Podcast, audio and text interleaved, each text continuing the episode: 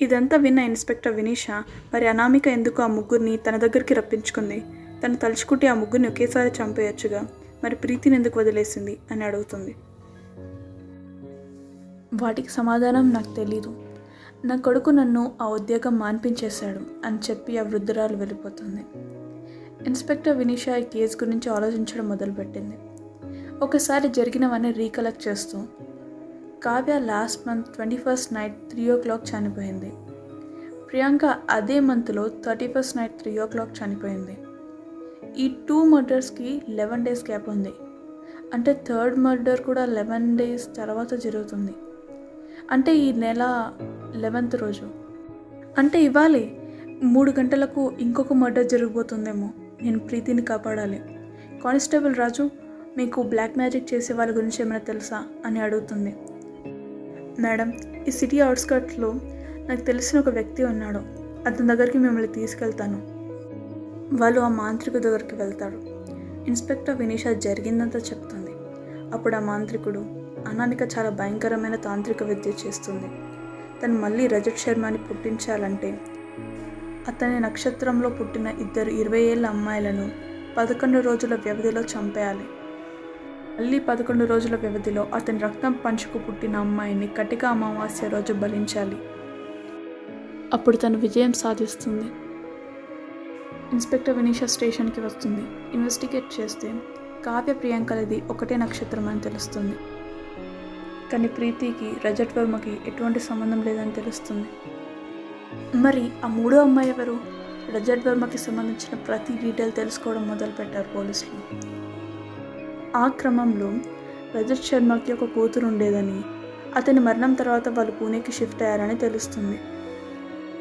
Madam ఇది వాళ్ళు ప్రస్తుతం ఉంటున్న ఇంటి అడ్రస్. అని కానిస్టేబుల్ రాజు ఆ అడ్రస్కి ఉన్న కవర్ని వినీషాకి ఇస్తాడు. ఆ కవర్ ఓపెన్ చేసి చూడగానే వినీషా షాక్కి గురవుతుంది. ఆ కవర్లో ఉన్న అడ్రస్? ప్రస్తుతం ఇన్స్పెక్టర్ వినీషా తన కుటుంబంతో ఉంటున్న ఇంటి అడ్రస్ ఒకటే. తను వెంటనే వాళ్ళ బామ్మకి కాల్ చేస్తుంది. హలో బామ్మ రజత్ శర్మ ఎవరు చెప్పు ప్లీజ్. అతనికి మనకి ఎటువంటి సంబంధం ఉంది? అప్పుడు బామ్మ అతను నా తండ్రి. కానీ అలా చెప్పుకోవడానికి నాకు చాలా సిగ్గుగా ఉంది. పరాయి ఆడదానిపై మోజుతో అమ్మని పోగొట్టుకున్నాడు. అమ్మ చనిపోయిన తర్వాత ఎవరికి కనిపించకుండా పోయాడు. ఆ వీధిలో ఉన్న వాళ్ళందరూ మీ నాన్న అమ్మాయితో పారిపోయాడు అని వెళ్ళేశారు నన్ను. ఇంకా నేను అక్కడ ఉండలేకపోయాను. ఆస్తులను అమ్మేసి పూణేకి వచ్చేసాను నా బాల్యంలో జరిగిన చేతి జ్ఞాపకాలన్నీ నేను మర్చిపోవాలనుకుంటున్నాను.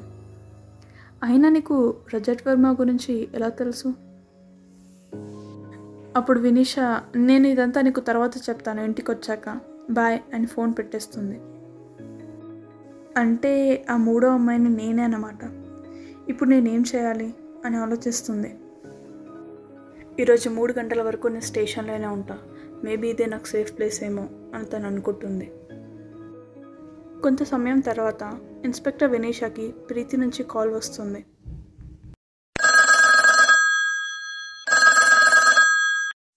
ప్లీజ్ మేడం నన్ను కాపాడండి. మా ఇంట్లో ఎవరు ఉన్నట్టు నాకు అనిపిస్తుంది అని ప్రీతి అంటుంది. నువ్వేం టెన్షన్ పడకు నేను వస్తున్నాను. అని ఇన్స్పెక్టర్ ఫినీషా ఫోన్ పెట్టేసి కార్ తీసుకొని బయలుదేరుతుంది. కానీ తనకు తెలియకుండానే తను మిసెస్ శర్మ విల్లకి వస్తుంది. వినీషా తిరిగి వెళ్ళడానికి ప్రయత్నిస్తుంది కానీ తన కార్ స్టార్ట్ అవ్వదు. అప్పుడే విల్లా నుంచి ప్రీతి అరుపు వినిపిస్తుంది. అది విన్న ఇన్స్పెక్టర్ వినీషా విల్లా లోపలికి వెళ్తుంది. తన చేతిలో రివాల్వర్ పట్టుకొని ప్రీతి ప్రీతి నువ్వు ఎక్కడున్నావు అంటూ వెతకడం మొదలుపెట్టింది. అప్పుడు ఫస్ట్ ఫ్లోర్లో ఆఖరి గదిలో ఒక పాట వినిపిస్తుంది.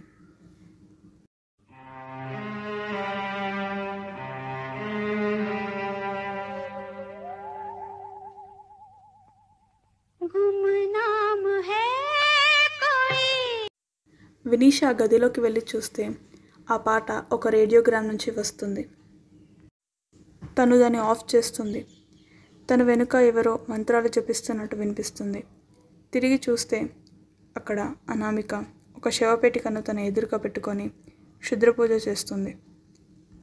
వినీష అక్కడి నుంచి పారిపోవడానికి ప్రయత్నిస్తూ పరిగెత్తుతుంది.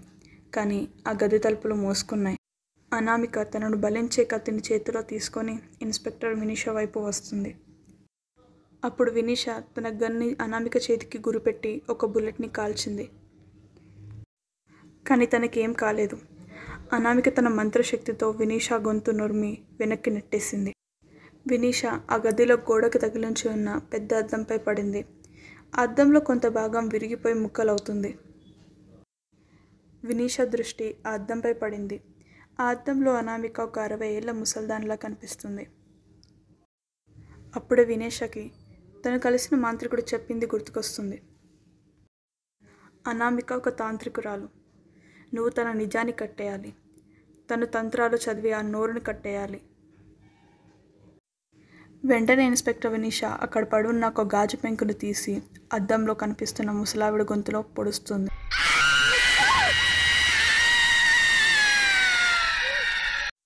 అనామిక నొప్పితో విల్లాడిపోతుంది. వినీష పూజ కోసం అమర్చిన అగ్నితో రజత్ శర్మ శవపేటికను దహించేస్తుంది అది చూసిన అనామిక తనంతట తాను ఆ మంటల్లో పడి కాలిపోతుంది. The end.